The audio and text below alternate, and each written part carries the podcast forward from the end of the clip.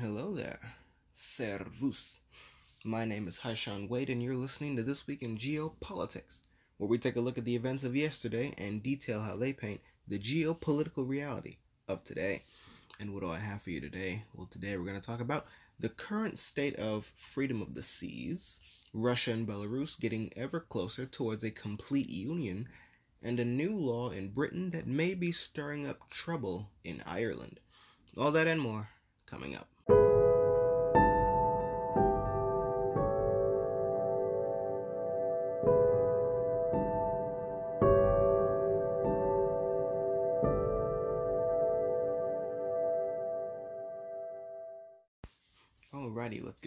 Rapid fire news.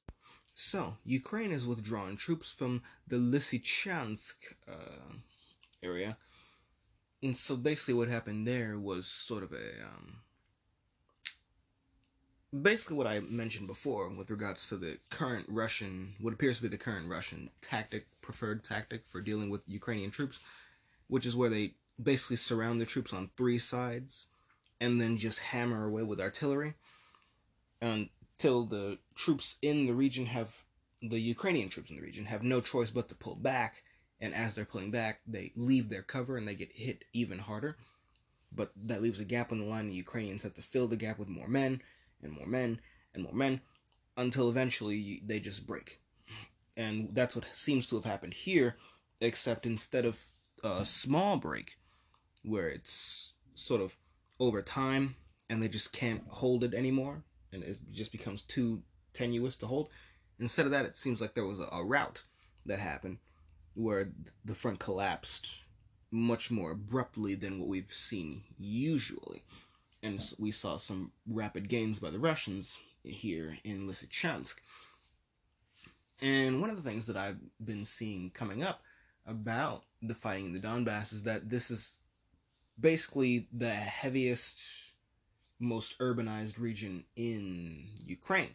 These are some of the, their major, major urban centers with sprawl to them. Like, you have plenty of places to hide and defend yourself because of all the urban sprawl. And there's forests, and there's hills, and there's rough terrain. And once you get past the Donbass in the eastern parts of Ukraine, you get out into the flat, wide open. And so, as we're seeing this grind where Ukraine is just slowly but steadily pushed out of their most defensible positions. Because not to mention they've been entrenched in here since 2014. So these are their best defended positions uh, in terms of man-made defensive structures, trenches included. And as they're being forced out of the Donbass, I know in earlier segments I said that they that Russia took the entirety of the Donbass. They have not, but they're taking it now, and they've nearly liberated entire oblasts of Luhansk and Donetsk, and thousands of Ukrainians are either dying or surrendering. And these are Ukrainian troops, thankfully, and not Ukrainian civilians. Which is just another thing, uh, just reminder that the Russians are going easy here, and so we can all just, at the very least, if we're this going to be a war, we can take solace in the fact that there aren't needless civilian deaths here. But it seems like as the Ukrainians are being pushed out of this eastern part of their country, they're losing the terrain advantage.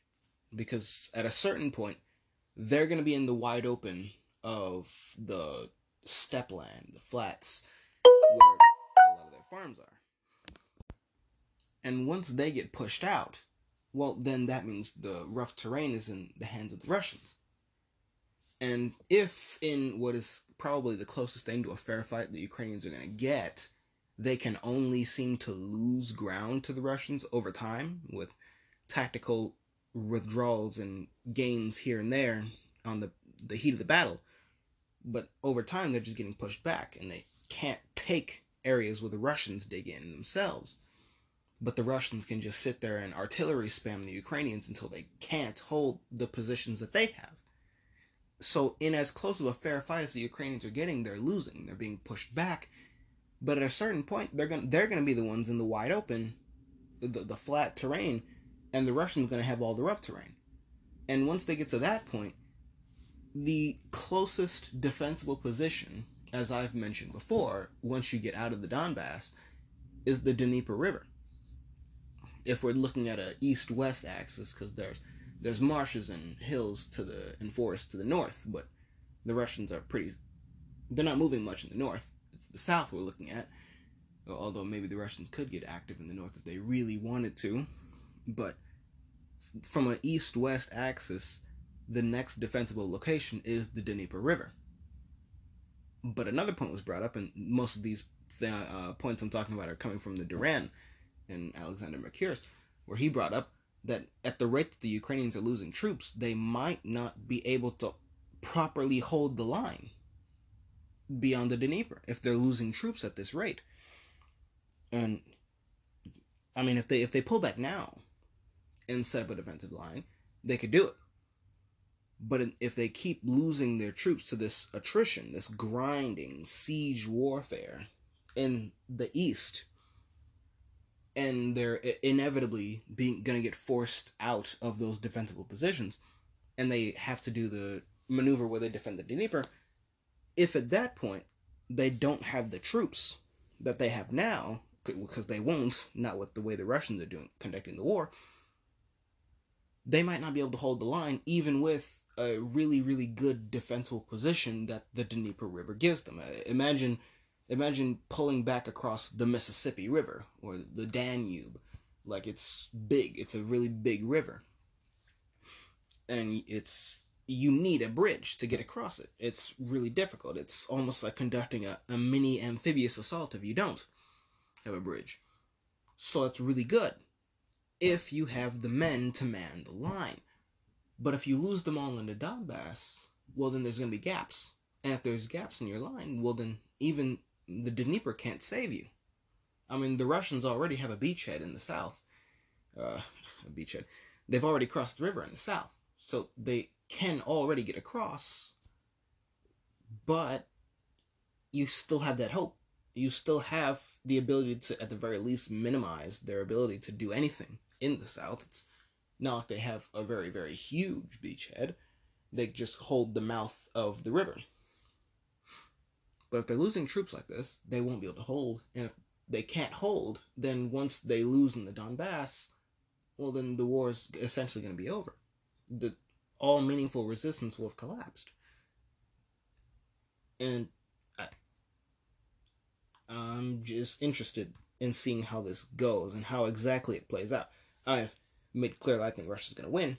But we're seeing more and more uh, stories like this uh, the fall of this city, the fall of this city, or the fall of this region. Ever since Mariupol fell, we've been seeing report after report after report of major Ukrainian centers be falling to the Russian hands. We've also gotten stories of Ukrainian counterattacks, but those counterattacks haven't brought them lasting gains. They're still losing. So, and this is in the, the rough terrain region of the, the country. So, what happens when we get to the farms? What, what happens when you get out of the Donbass and it's the land is flat and it's good for tanks and motorized vehicles? Will the Russians then decide to use blitzkrieg? Or will they continue the slow and steady advance? Who knows? But it's looking like meaningful resistance on the Ukrainian side of things is collapsing because they keep committing troops to the Donbass instead of pulling back.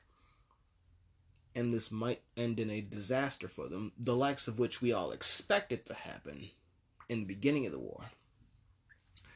Although, it'll, it'll be interesting to see how this plays out. But at the very least, we're keeping it to military losses primarily. And it'll be interesting to see if by the end of this, this will be the if that trend continues, where more military deaths instead of civilians, that that might make this the first war since World War One to have a ratio like that where more military people died than civilians. That'll be very interesting to see if that is the case, and it might hopefully set precedent for future wars where it's purely a military versus military conflict instead of a people's war where the regular folks are themselves targets. We can hope for the best. At the very least, that would be a positive outcome of this war. But we'll just have to wait and see. That's Ukraine. Uh, last week, Supreme Court Justice Stephen Breyer retired, and he will be replaced by Ketanji Brown Jackson. Uh, diplomats from Azerbaijan, Kazakhstan, and Turkmenistan have met essentially for a resolution in which they have said that no NATO or Western naval vessels will be allowed access to the Caspian Sea, and NATO military personnel in general will not be allowed access to the Caspian Sea and the Caspian Sea is the large body of water to the southeast of Russia. Uh, if you look at Iran, if you find Iran on a map, it's that body of water directly north of their capital. There's the Caspian Sea, and you see that all the countries involved Turkmenistan, Kazakhstan, Azerbaijan they all have access to the sea. Russia actually has a canal that links up their rivers because uh, they have rivers in the Volga, and the Don, those two together, they have a canal between them and allows them to go from the Black Sea to the Caspian and Caspian to the Black Sea. So what this resolution does is it basically means that Russians have a de facto dominance of the Caspian Sea, and well, really, um, almost a guaranteed dominance. They already have the de facto, but they now have an almost guaranteed dominance of the sea, with the only potential challenger being Iran. So that's interesting, and it does hint at Central Asia and even the Caucasus uh, being very much within Russia's sphere of influence. Now, I have said as much for quite a while now, but it's nice to have things to reaffirm where I stand instead of me just, you know, speculating on what I think. But that's a, that's solid evidence that they are more in line with Russia than they are with, say, the Uni- the U.S. or Europe and that is very interesting when we talk about Russia's plans for the former Soviet space. And we'll get into some of that later on, although for now it's just economic development and integration. But that's Azerbaijan, Kazakhstan, and Turkmenistan. Uh, Ukraine says that they need 750 billion for their economic recovery plan. Uh, so now they want a trillion dollars. They want, after all the billions we've given them already, now they want uh, basically three quarters of a trillion dollars. This is what happens when you give a mouse a cookie. And I bet, I am very willing to bet, that my politicians here in the United States will be big enough suckers to give it to them. Speaking of those suckers, uh, Joe Biden has promised another 800 million. That's with an M this time, so it's smaller. 800 million he's promised to Ukraine. Uh, probably going to end up being more once Congress gets involved. So, you know, it's just nice that we're doling out our entire GDP on this one country. A, country that is, last time I checked, not a state in the U.S., not an ally, not, no defense guarantees, no defensive you know, you know treaties, no military pacts, just another country, you know, just another country. We're just we're just handing out billions and trillions of dollars to, I guess. I'm pretty sure a lot of that's getting laundered right back to the United States. But uh, hey, we gotta stand with Ukraine now, don't we? I don't. I don't want to. but seriously, I mean, all this money, all this money and for what? For what? I mean, it's not like we don't know that they're going to lose, but that's the narrative painted by the mainstream news. But for what? Why do we need this? Well, we know why. It's military industrial complex. They need themselves a war, and they need an enemy to justify their existence and Russia and China are great quote unquote enemies for that role. Well, even though we're the ones going out of our way to start these conflicts with them. But uh it's so pointless. People say the war is pointless. The, the, the war is very much not pointless. The Russians are going to gain huge once they win. But it's pointless for us to fight it. What are we going to gain out of this? What do we what do we gain from losing in Ukraine? Because none of us are committing anything, anything close to what Ukraine would actually need to win the war. So if we're not going to commit all the way, which makes sense for us not to do, and by us I'm talking about America specifically,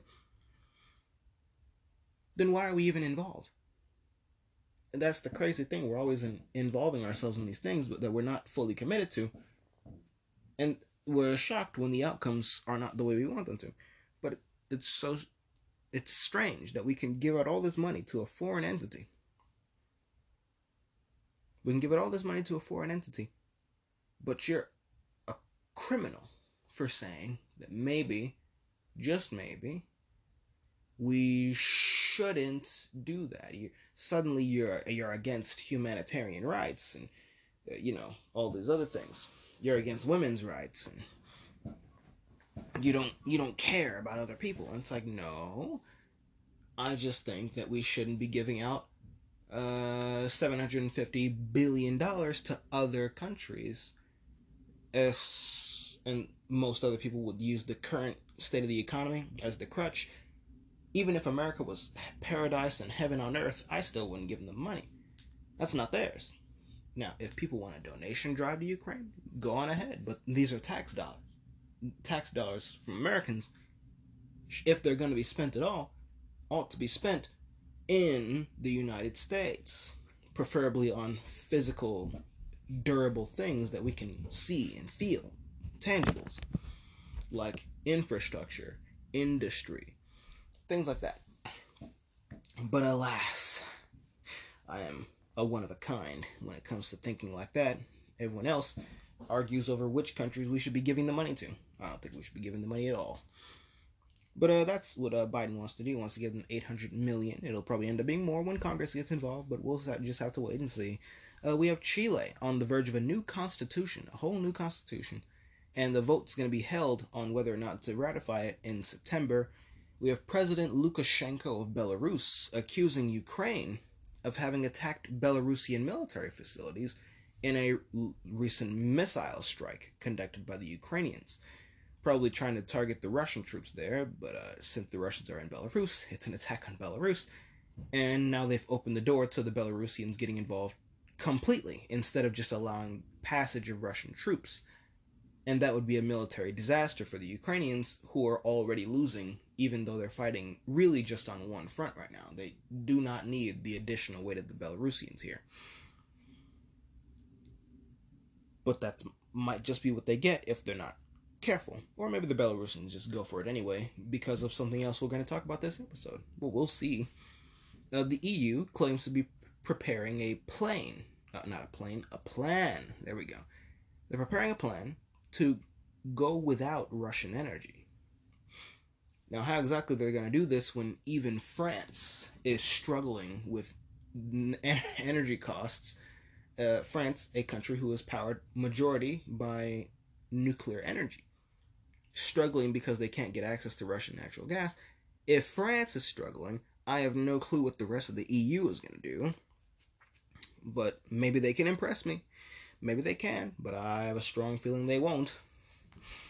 And we're gonna, this winter is gonna be very interesting in Europe. But we'll see. We'll see. Again, I'll always leave the door open for me and my uh, my ideas being wrong. But I don't know about those Europeans. Uh, we have Iraq, who is now mediating talks between Iran, Jordan, and Egypt and this is significant because Iran and Egypt severed their ties back in 1979 during Iran's Islamic Revolution, where they overthrew the Shah. They haven't they haven't had ties ever since, but now they're mediating talks. They're talking again. So even Egypt is starting to come around to the new political reality that Iran is back on the map and they're a major player and in some cases, a major power as well. They are the dominant power of the Middle East. I'll keep saying it. Uh, I'll keep saying it. And it's very interesting that Iraq is the one mediating these talks and not, say, Qatar. But I guess that just goes to show the the length of the friendship between Iran and Iraq, and how far Iraq has come since they got invaded twice by the United States. So uh, things are shaking up in the Middle East, much to Iran's favor, and probably to Israel's panic. But we'll see where things go there. Sweden and Finland, in other news, and this is pretty significant as well, Sweden and Finland have renounced all affiliation with Kurdish PYD and PKK groups and have vowed total solidarity with Turkey and the Turkish people. So, in short, they have sold their soul to Turkey in exchange for Turkey allowing them to become NATO members. And this, in the process, has set the precedent that bribes are now an effective way of getting what you want out of an alliance whenever a unanimous vote is required. And I imagine some clever EU statesmen are taking notes. But we'll see. That is very interesting. And I, I said that that might have been a possibility. Although I did love entertaining the idea that we might see Turkey get kicked out of NATO, and we that would have spawned a whole slew of new messes to clean up and deal with. But uh, this possibility is interesting in and of itself because, like I said, it now undermines the fabric of the entire alliance.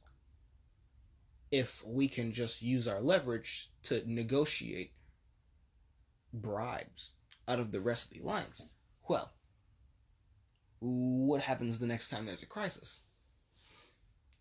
Will the alliance come together, or will you have certain splinters in the alliance that say, we're not going to go along with this unless we get X? That's great that you want us to go along with you, but unless you give us Y, we're not going to do it. Is that what we'll see from now on? Or will we just see that out of Turkey? moving forward, where everyone else is just going to have to look the other way when Turkey conducts its military operations in northern Syria. Perhaps even the, in the eastern Mediterranean. We will see. This will have consequences. And considering that they're, they're, they're not the consequences I was speculating on, but now that it's happened, it'll be really interesting to see what happens here. Uh, there's a whole lot of interesting stuff happening this time around, in this last week. But all the more things that I can talk to you about. So that's Sweden and Finland. And yes, so that's the rapid fire news for today. And we'll get into the meat of the episode in just a moment. Alrighty, let's get into the meat of the episode. And we're going to start with a nice story. Since we were talking about Ukraine so much, we're going to talk about this. That is, Ukraine has accused a Russian cargo ship of carrying stolen grain. Uh, that is, grain which has been harvested in the parts of the Donbass and southern Ukraine, which are currently under Russian occupation. Grain harvested in those regions, which are loaded up on this Russian vessel. Ukraine is accusing of Russia having stolen that grain, which technically they're right because Russia stole the land that it was grown on. So that's the accusation here. Now, Russia has naturally denied these claims. However, Turkish customs officials have detained the cargo ship in question at the port of Karasu, which is on the northern coastline of Turkey, the Black Sea coast. So, Turkey, and within uh, this situation here, they have promised an inspection of the ship to see if Ukraine's claims are true. Now, these are uh, interesting developments, to say the least, and there are multiple things that we can take away from this. Uh, n- number one, it's uh, interesting that this happened at all, because m- Turkey usually doesn't like stop the trade going through the Bosphorus. They usually just let it go. And they have certain treaties that force them to do so, which is why they're building a new canal on the other side of the city, which will be theirs and theirs alone, and they can control. And they'll probably find an excuse to put the Bosphorus Strait under uh, maintenance for the next, uh, oh, I don't know, 99 years. I don't know if they'll actually do that, but if they're going to make a new canal, then it would make sense to, you know, put the other one out of commission so that you can force force uh, some traffic through the other canal, which you can probably grab, I don't know, a toll on. like, you know how when you drive on a highway, you can get collect toll. Well, you're not the one collecting the toll, the highways. But they could do something like that. But it's interesting, first and foremost, that they've even stopped this vessel. Because again, Turkey usually doesn't do that. So the fact that this even happened is interesting. Uh, the other thing, that one of the other things I should say that we can take away from this is that Turkey is very significant, and that significance is continuing as this war goes on. I mean, they were, if we think back for a little bit, they were a mediator back when Russia and Ukraine were conducting peace talks. Turkey was a major roadblock to Sweden and Finland joining NATO and got themselves a bribe out of the process. And not to mention all of the Black Sea based trade from not just Russia and Ukraine, but from Georgia and Romania and Bulgaria, all has to go through Turkey and the Bosphorus Strait, because that's the only way they can go through to get to the, the wider world. Otherwise, you have to do it by rail and road, which is more expensive than doing it by water and sea based transportation so their significance in this war, in this period of time, has continued and even grown in some ways. And I guess it's probably more accurate to say that their significance is much more noticeable since the war began. Because they, they've always been there. They've always had this power. They've always had this l- leverage.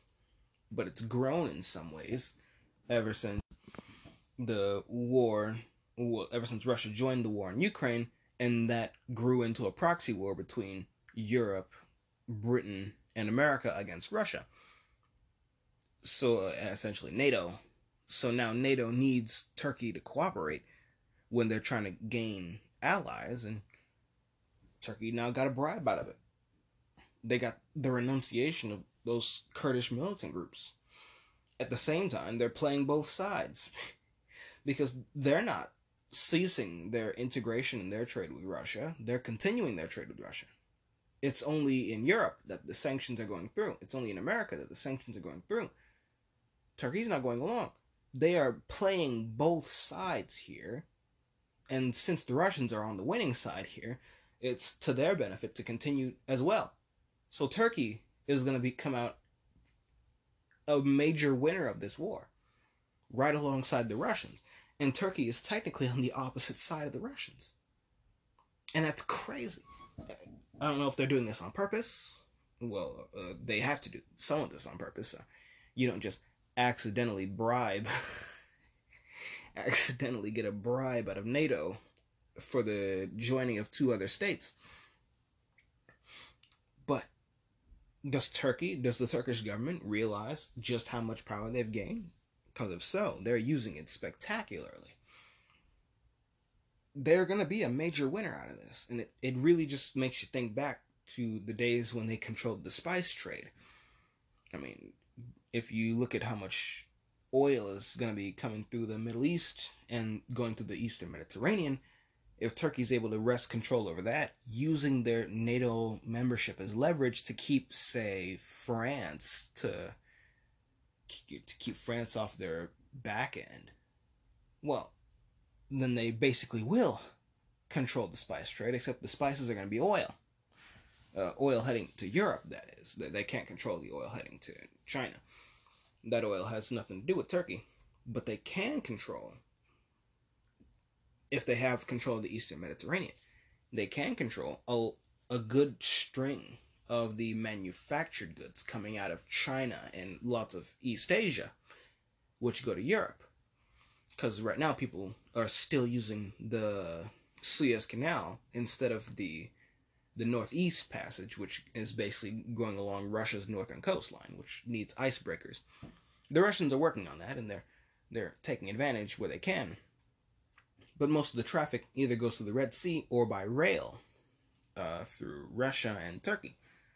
Well, not Turkey yet, but the Belt and Road is gaining steam, especially in the Middle East, where they basically have every country they need to establish a proper land connection between China and Europe running straight through the Middle East. They have Pakistan, they have Afghanistan, they have Iran, they have Syria. I'm pretty sure they have Iraq. Pretty sure they have Iraq. I'll have to check that. But Turkey's also more than willing to go along. And even with just Syria, you have access to a port on the Mediterranean Sea.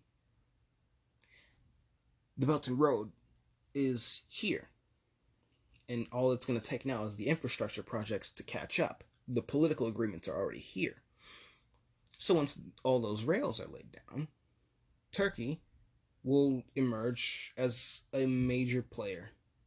Uh, a very, very major, very major player.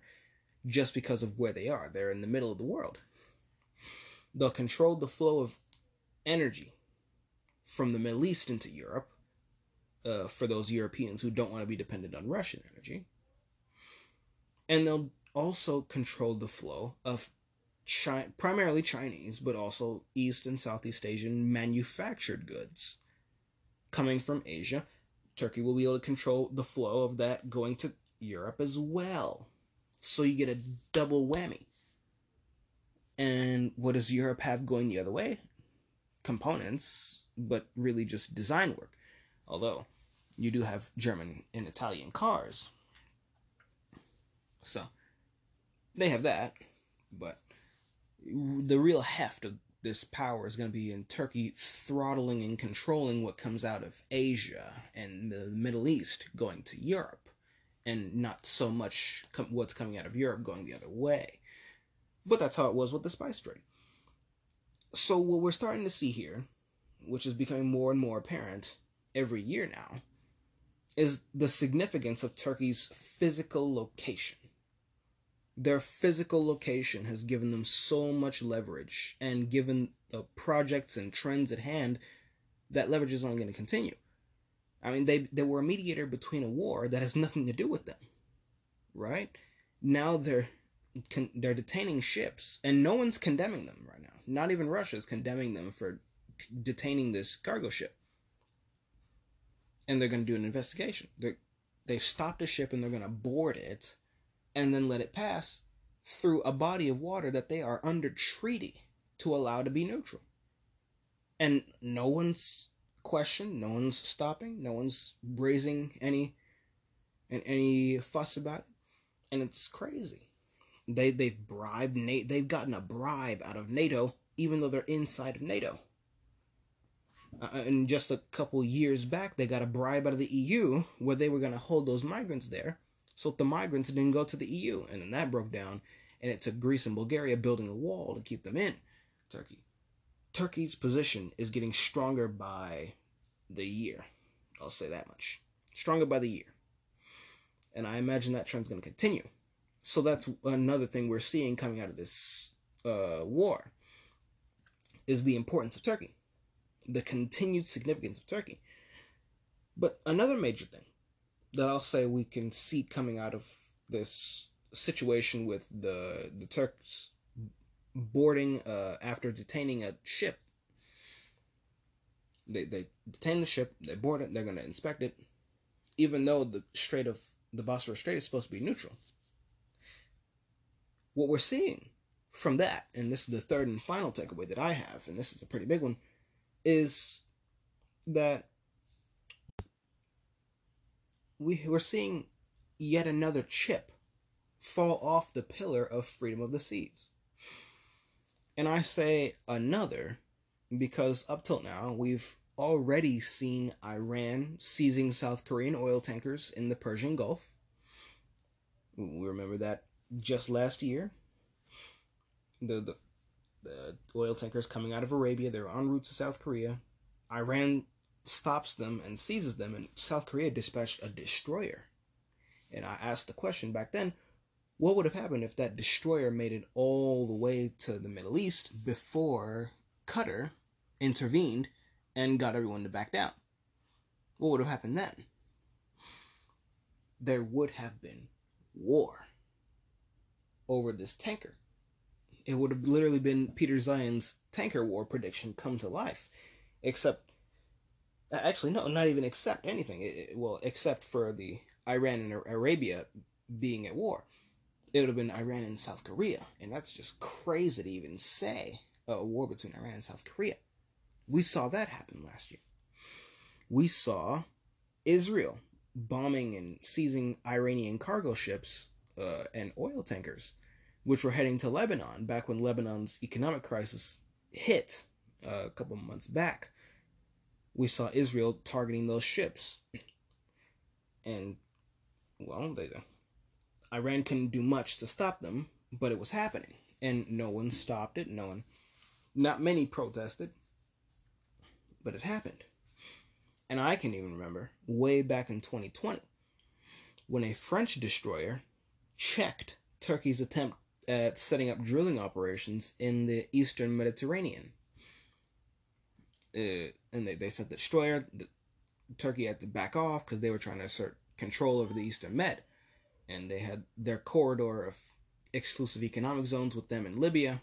And that's how they were justifying their actions. France said the destroyer, they had to stop. But what we're seeing and uh, all that leads me to believe this is that what we're seeing is that we are we're witnessing the end of freedom of the seas especially as it has existed since 1945 with the end of World War II the essentially as a part of the Pax Americana which was imposed after the war uh, Bretton Woods, where America patrolled the sea lanes and guaranteed freedom of the seas and guaranteed that everyone's shipping would be safe and could get to wherever it needed to go.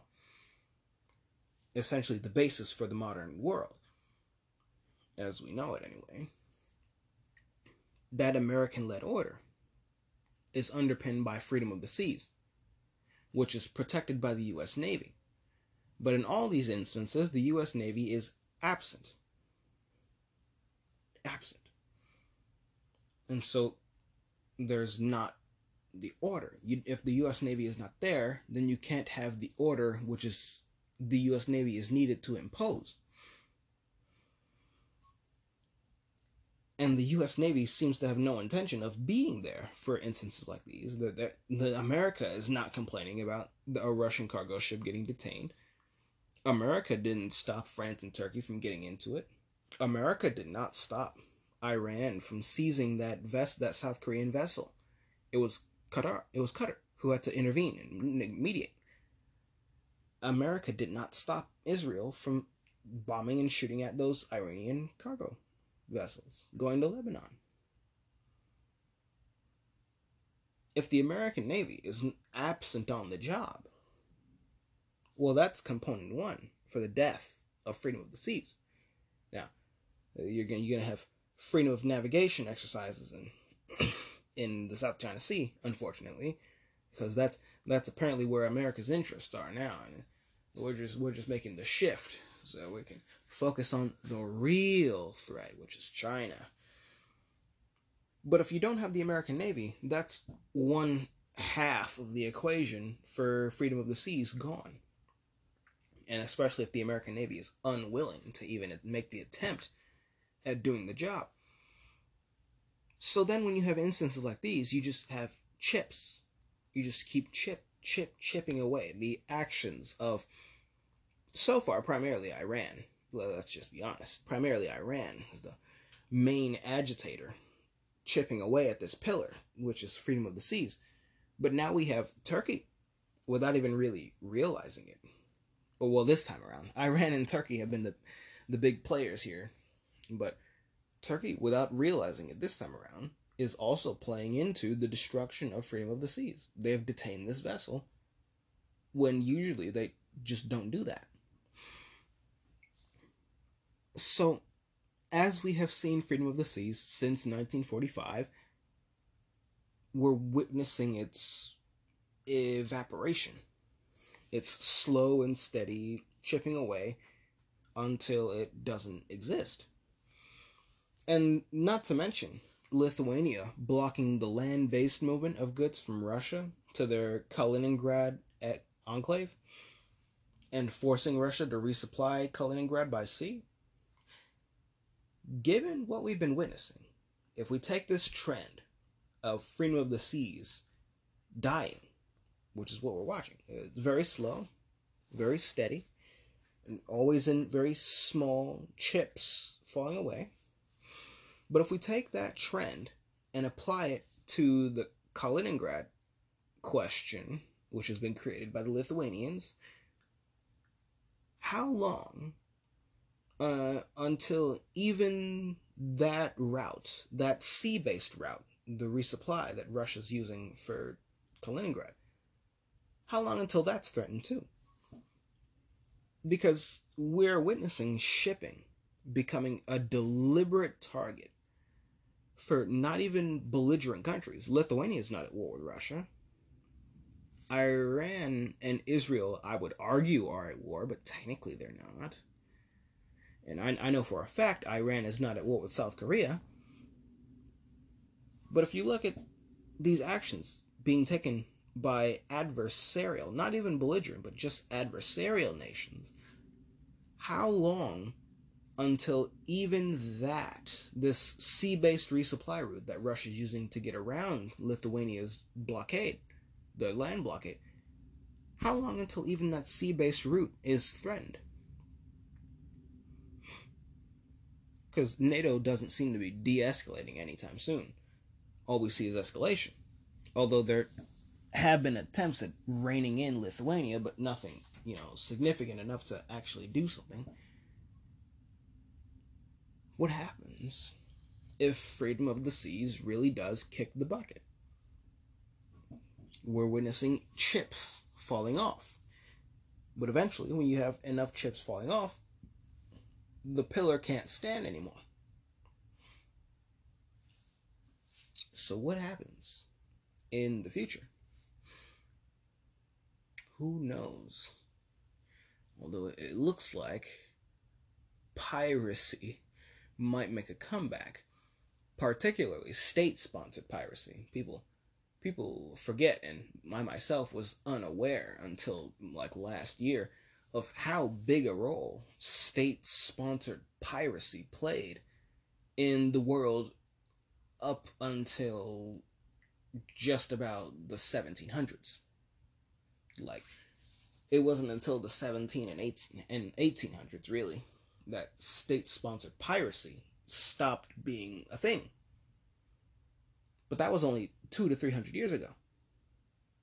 Which means that an era where state sponsored piracy is not a thing, this era we've been living in is the aberration. This is not the norm, this is the aberration.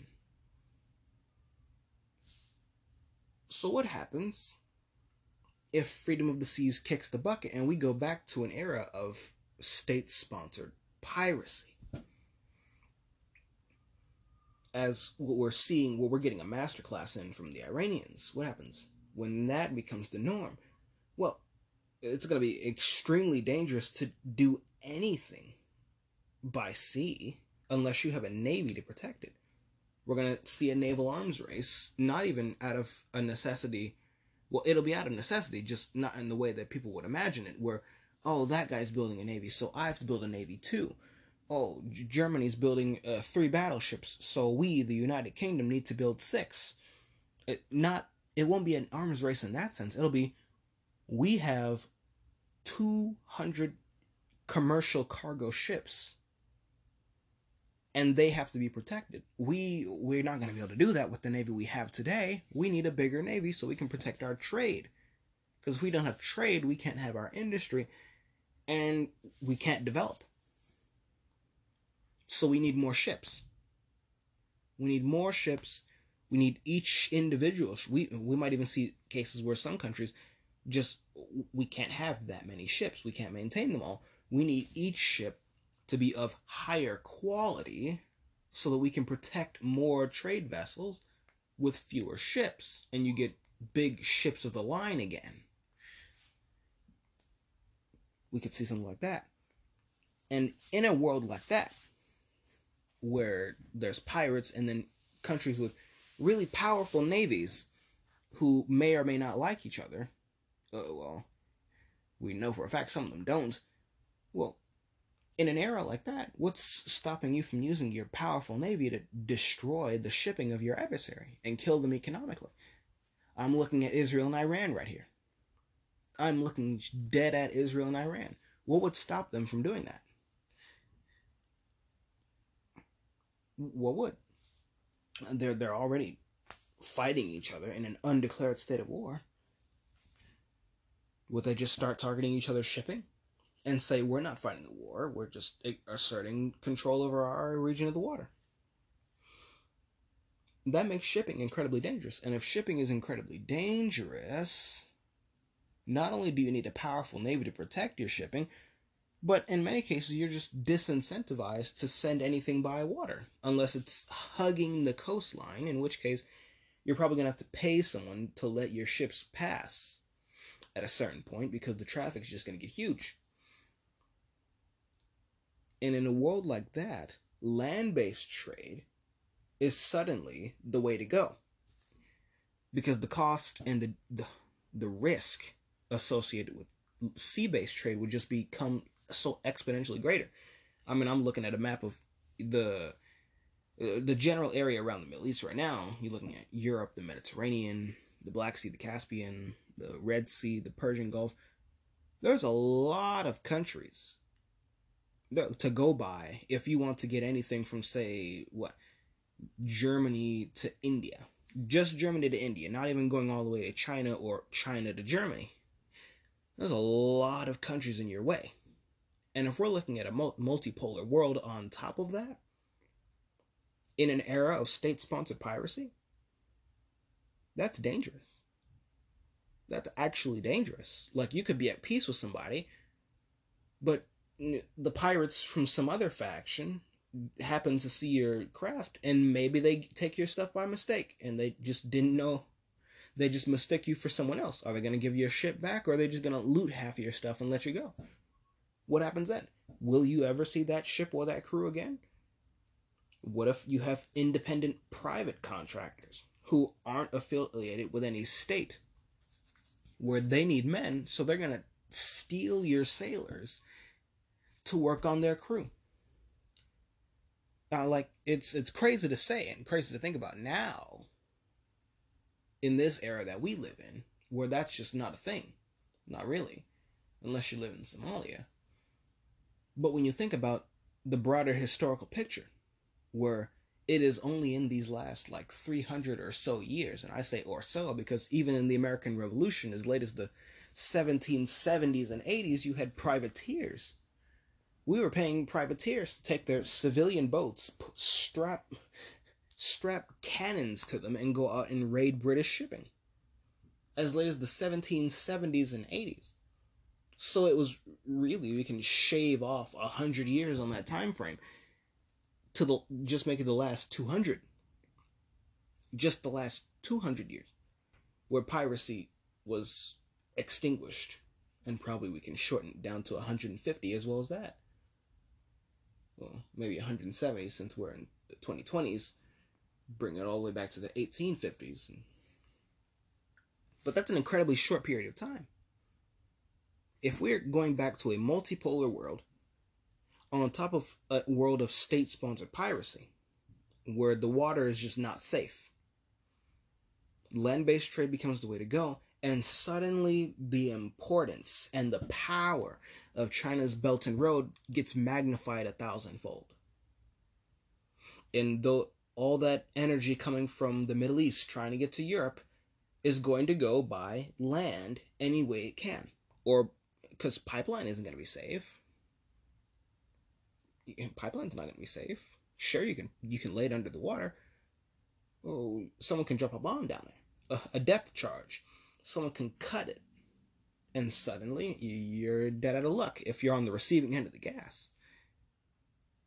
Energy suppliers in the Middle East and in Central Asia are going to be looking for ways to get their energy to either Europe or Asia by land.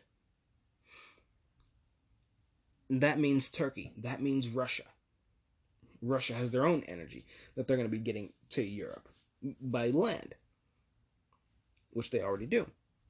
Turkey is the best way to go for Middle Eastern countries to get their energy to Europe by land. China, the workshop of the world, the most industrialized nation on the planet, how are they going to get their manufactured goods all the way to Europe and Africa if the water is dangerous? They're going to do it by land.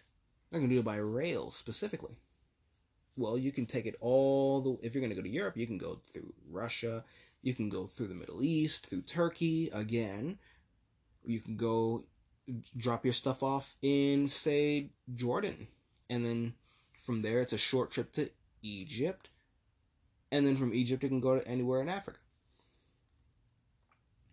So we're looking at major winners of a world order like that being in the Middle East, the the middlemen, quite quite literally middlemen, where everything coming from one part of the world has to stop there, get taxed, and then get sent on its way to the other side. And since there's going to be a, I'm seeing a massive trade deficit coming out in the future in favor of the Asian powers because they manufacture, and Europe is, and even to an extent as well, America, we've outsourced our manufacturing. This is going to be a world dominated by Asia, be, precisely because they manufacture, and it will be the Middle East who benefits from tariffs and taxes on the movement of those goods through their territories with Turkey being uh, uh, the chief among those winners. Russia's going to reap some of those rewards as well.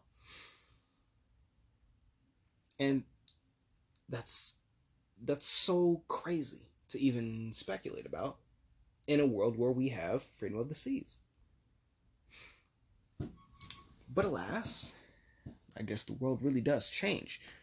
But I'll, I'll move on from that. I've gone on a whole tangent about a different world order which we might see in our well we probably will see in our lifetimes but it'll be really wild ride to get there but we also have on today's agenda the union state advancing and accelerating because putin in a recent press conference stated that the western response to the war in ukraine is pushing russia and belarus towards unification he said quote it is easier to minimize the damage from illegal sanctions. It is easier to master the production of demanded products, develop new competencies, and expand cooperation with friendly countries.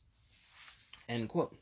Now, he's primarily re- referring to Belarus in this statement, and considering that the two are under similar sanctions and that the Belarusians were compliant in allowing Russian troops to move through their territory when Russia went to war, it's pretty believable that the two would come together, Uh, closer together, especially now. And I believe that by the end of this war in Ukraine, we might see the two on the verge of a complete union. But I have a strong feeling that outside of Belarus, outside of the BRICS countries, outside of Iran, and outside of Venezuela, who are all friendly, I have a strong feeling that the former Soviet republics are going to be very much included in that uh, cooperation with Russia uh, that Russia currently seeks. Which, for those countries, is probably closer to integration and eventual merging and annexation than anywhere else on the planet. And Belarus is probably going to set the example for how that's going to go about, which is probably why the Russians are so careful and delicate with it because they want it to go as smoothly as possible. You, you and I guess Ukraine's going to be the other side of that equation. You you can join us the Belarus way or you can join us the Ukraine way. the Belarus way is much better for your people and your economy the Ukraine way is uh, uh, will cripple you for the rest of your life, and you'll never be able to fight us back again. So which one do you want? Do you want the Ukraine way or the Belarus way? Oh, you know, we'll take the Belarus way. Oh, that's what I thought. Okay. we'll start with Kazakhstan. that's how I imagine this is going to go. That'll be very interesting to see in political speak instead of my crude geopolitical shit talking speak. But it'll be interesting to watch nonetheless. But alas, the union state of Russia and Belarus grows closer to a complete union. And just as I predicted, or well, if it does come to pass that quickly, I should say, then it will be as I predicted that Russia's going to exit the war from Ukraine and they're going to be one Ukraine and one Belarus bigger than they were when they went in. That's my not so humble prediction. But uh, we also have Brexit. Okay. And it's sort of strange to be talking about Brexit this far after it happened.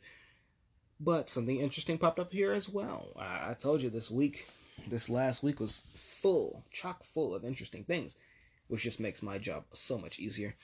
But Germany and Ireland have recently come out against a new customs law which is making its way through the British Parliament the ministers of foreign affairs for both Germany and Ireland, uh, Annalena Baerbock and Simon Coveney, Coveney uh, respectively, have each stated, well, they issued a joint statement where they say that this is, oh, goodness, they have said, quote, there is no legal or political justification or for unilaterally breaking an international agreement entered into two years ago. End quote. So they've essentially denounced what Britain is doing.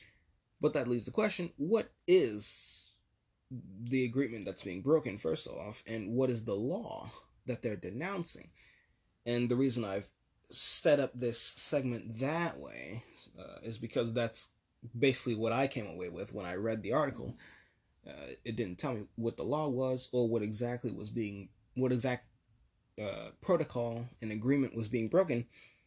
So I had to dig deeper, and I just decided to reflect that in my writing here for the notes. But alas, I did a little bit of digging, and I've found that the agreement which is being broken and the law that's being passed are as follows. They're referring, uh, this is Germany and, I- and Ireland, they're referring to the Northern Ireland Protocol Bill, which is the law that's making its way through British government. It hasn't been passed yet, but it's making its way.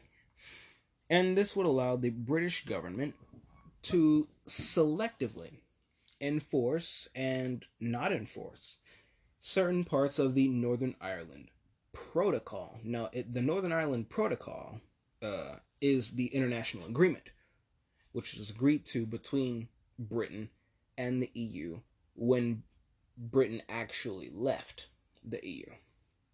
When they actually left, they had this agreement with Northern Ireland, um, which is the Northern Ireland Protocol, which is that Northern Ireland and Ireland, and this is a really rough summation, but Northern Ireland and Ireland would have free movement of peoples and goods between them so that you wouldn't have the fear was that if you put up hard barriers between the two, you'd end up with another war there, because this is sort of an extension of the Belfast Agreement, which is uh, brokered between Ireland and the UK back when Ireland fought a war.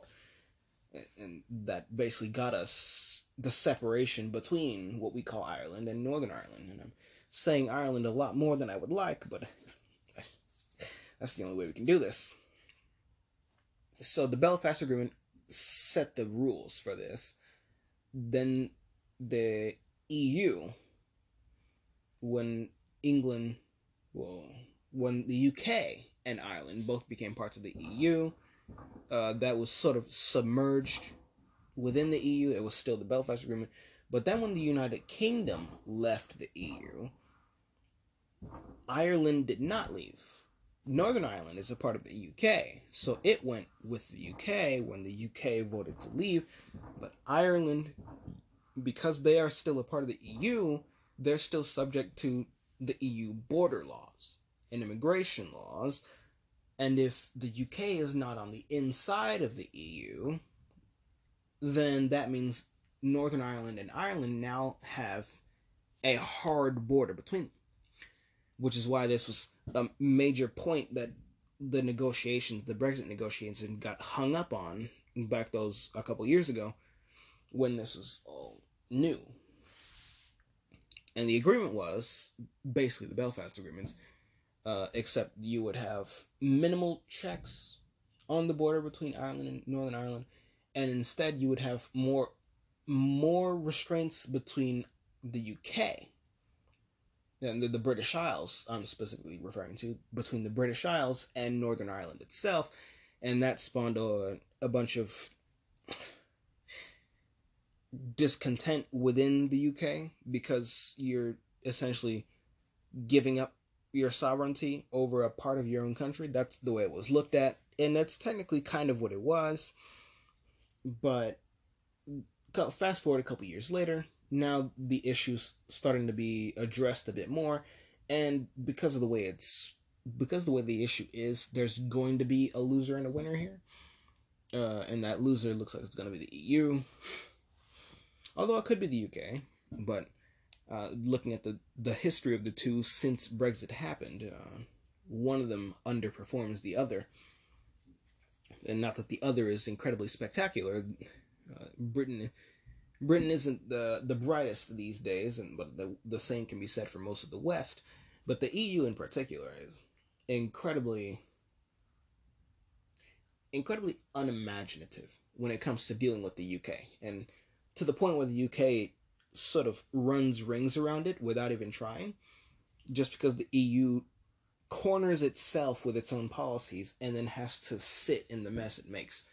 Uh, just going thinking back to the vaccine situation, if you remember way back five million years ago when when we were all talking about uh, the vaccines finally coming out, and well, I say finally, even though it was they, that came out in the same year that the pandemic hit. But when the vaccines came out, and everyone was trying to get their production up and going and their vaccine rollouts up and running, you saw the United Kingdom. They had their ducks in a row. They got their vaccines and they were vaccinated at higher rates and faster. They reached those higher rates faster than the EU.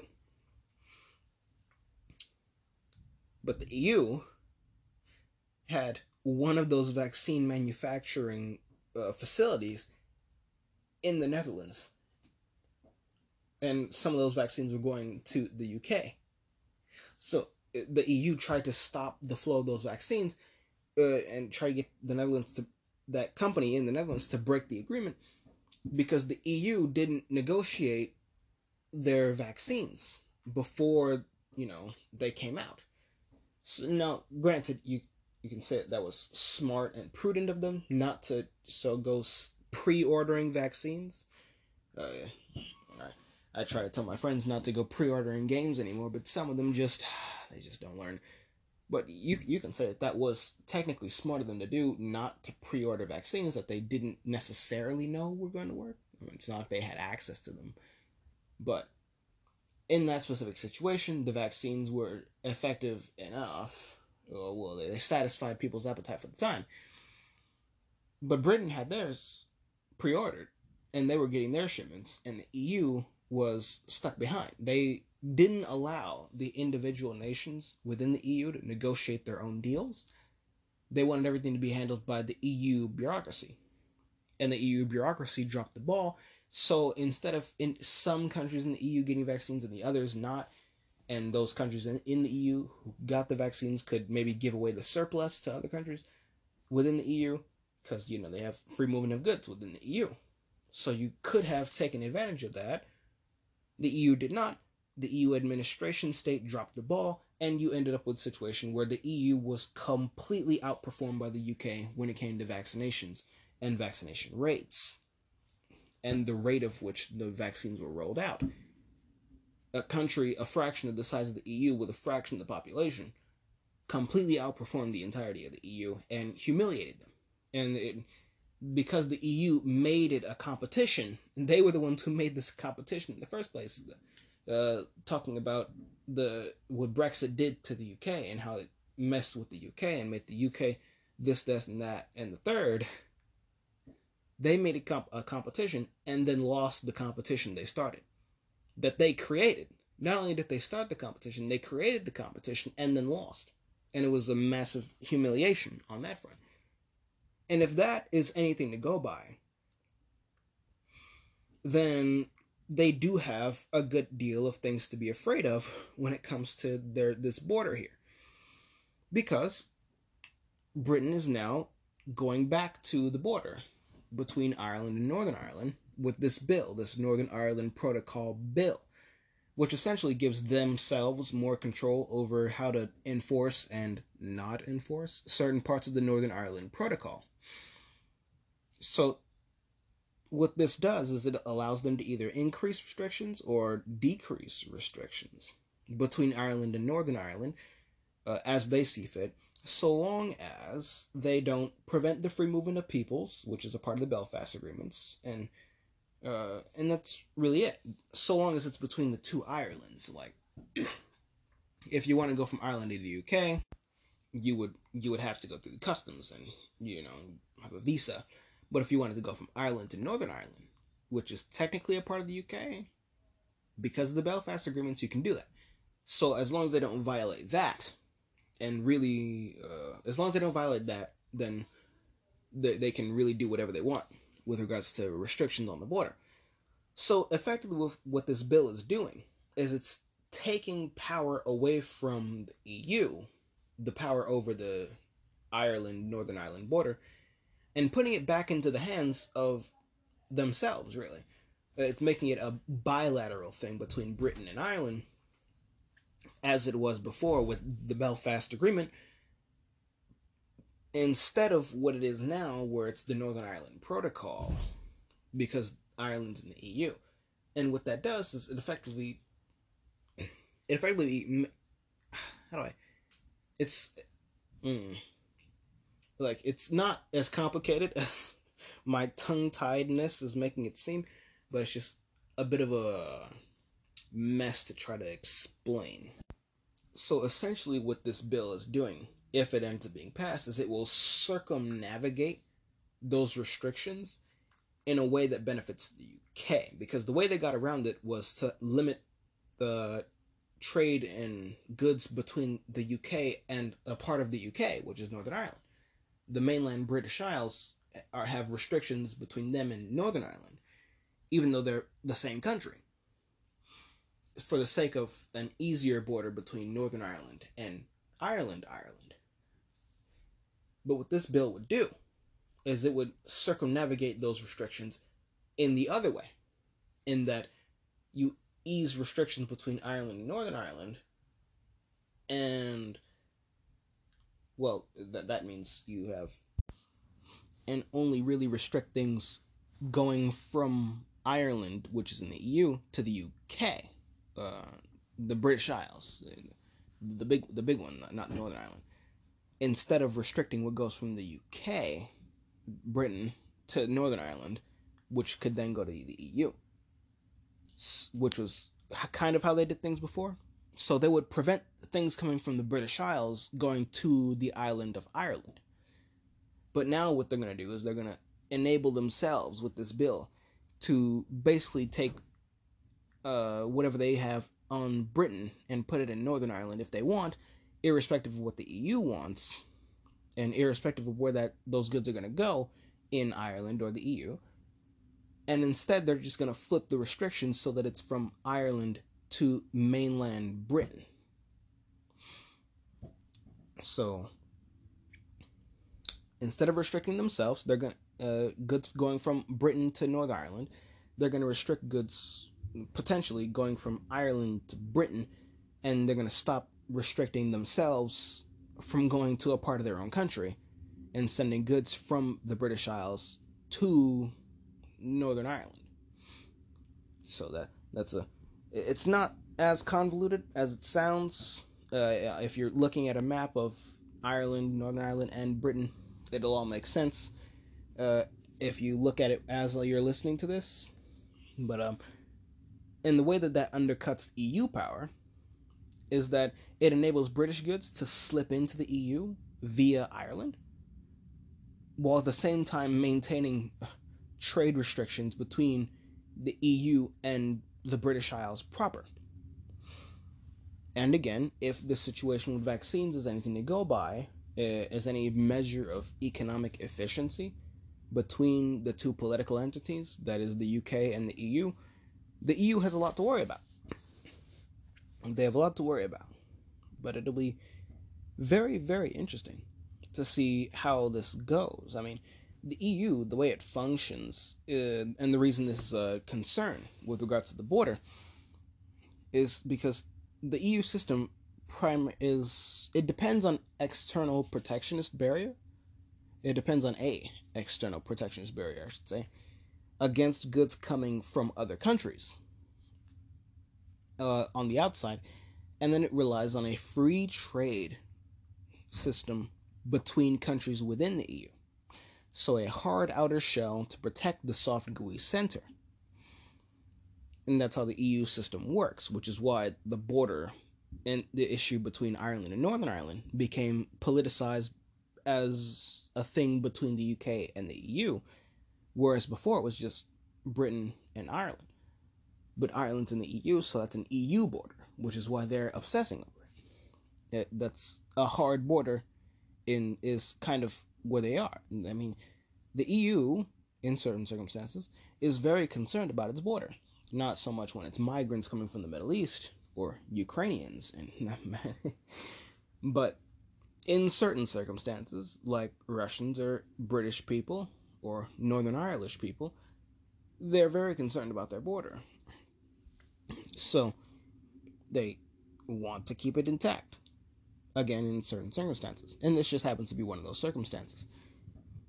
But the, if the British have access to the EU through Ireland because they can control the border as they see fit, then goods going from Northern Ireland to the to Ireland can go anywhere in the EU. And if Britain is not going to restrict itself from sending goods to Northern Ireland, then that means anything and any product coming from Britain itself can go up through Northern Ireland into Ireland proper, and then from there it can propagate out throughout the entirety of the EU. And that essentially it gives Britain the benefits of the internal free trade network of the EU without actually being in the EU. And that's ultimately the problem here. Not so much that Ireland and Northern Ireland are going to fight. They're, they're not. They're, the British are going to keep that border clean. It's just that they're not going to restrict themselves from that part of their own country, which places the burden of establishing the border, the EU border, on the EU. Because if Britain's going to do this, then the only way they can have that hard outer shell is to either A, impose restrictions between Ireland and Northern Ireland, violating the Belfast Protocol and the North Island Protocol, by the way, in one fell swoop, or they can de facto they can put up a hard barrier between themselves and Ireland, even though Ireland is an EU member. They could put up a, bar- a hard trade barrier between themselves and force everything that comes out of Ireland to go through customs which would essentially cut Ireland off from the EU and make them a de facto non EU member, in which case they'd more easily integrate with Britain. So when I put it to you like that, instead of the, the convoluted way that I explained the specifics of this whole affair, suddenly, yeah, I, I, hopefully it's easier to see why this is a big problem for the EU. Britain gets to reap the benefits of the EU's internal free trade zone without being in the EU. But if the EU tries to stop those goods from getting there, they have to either impose a border between the two islands, violating international law themselves, or they have to basically treat Ireland as though it was not a part of the EU, in which case Ireland goes to the UK. Naturally, it just falls into the UK's economic orbit. So the EU's on the back foot here, which is why this is a problem. So, uh, even now, so even now, six years after Brexit, the Brexit referendum, and three years after that landslide victory of Boris Johnson's pro Brexit government, Brexit is still proving itself a problem for the EU. And I'll be honest, this is really entertaining to watch. very, very entertaining. This has been a, quite an eventful week. Uh, hopefully, we get more of it so I can keep coming at you with all this lovely, lovely news. But that, my lovely listeners, is all I have for you today. I do hope you've enjoyed today's broadcast on my geopolitical podcast. Oh, the world is changing, folks, and we are going to have fun watching it together.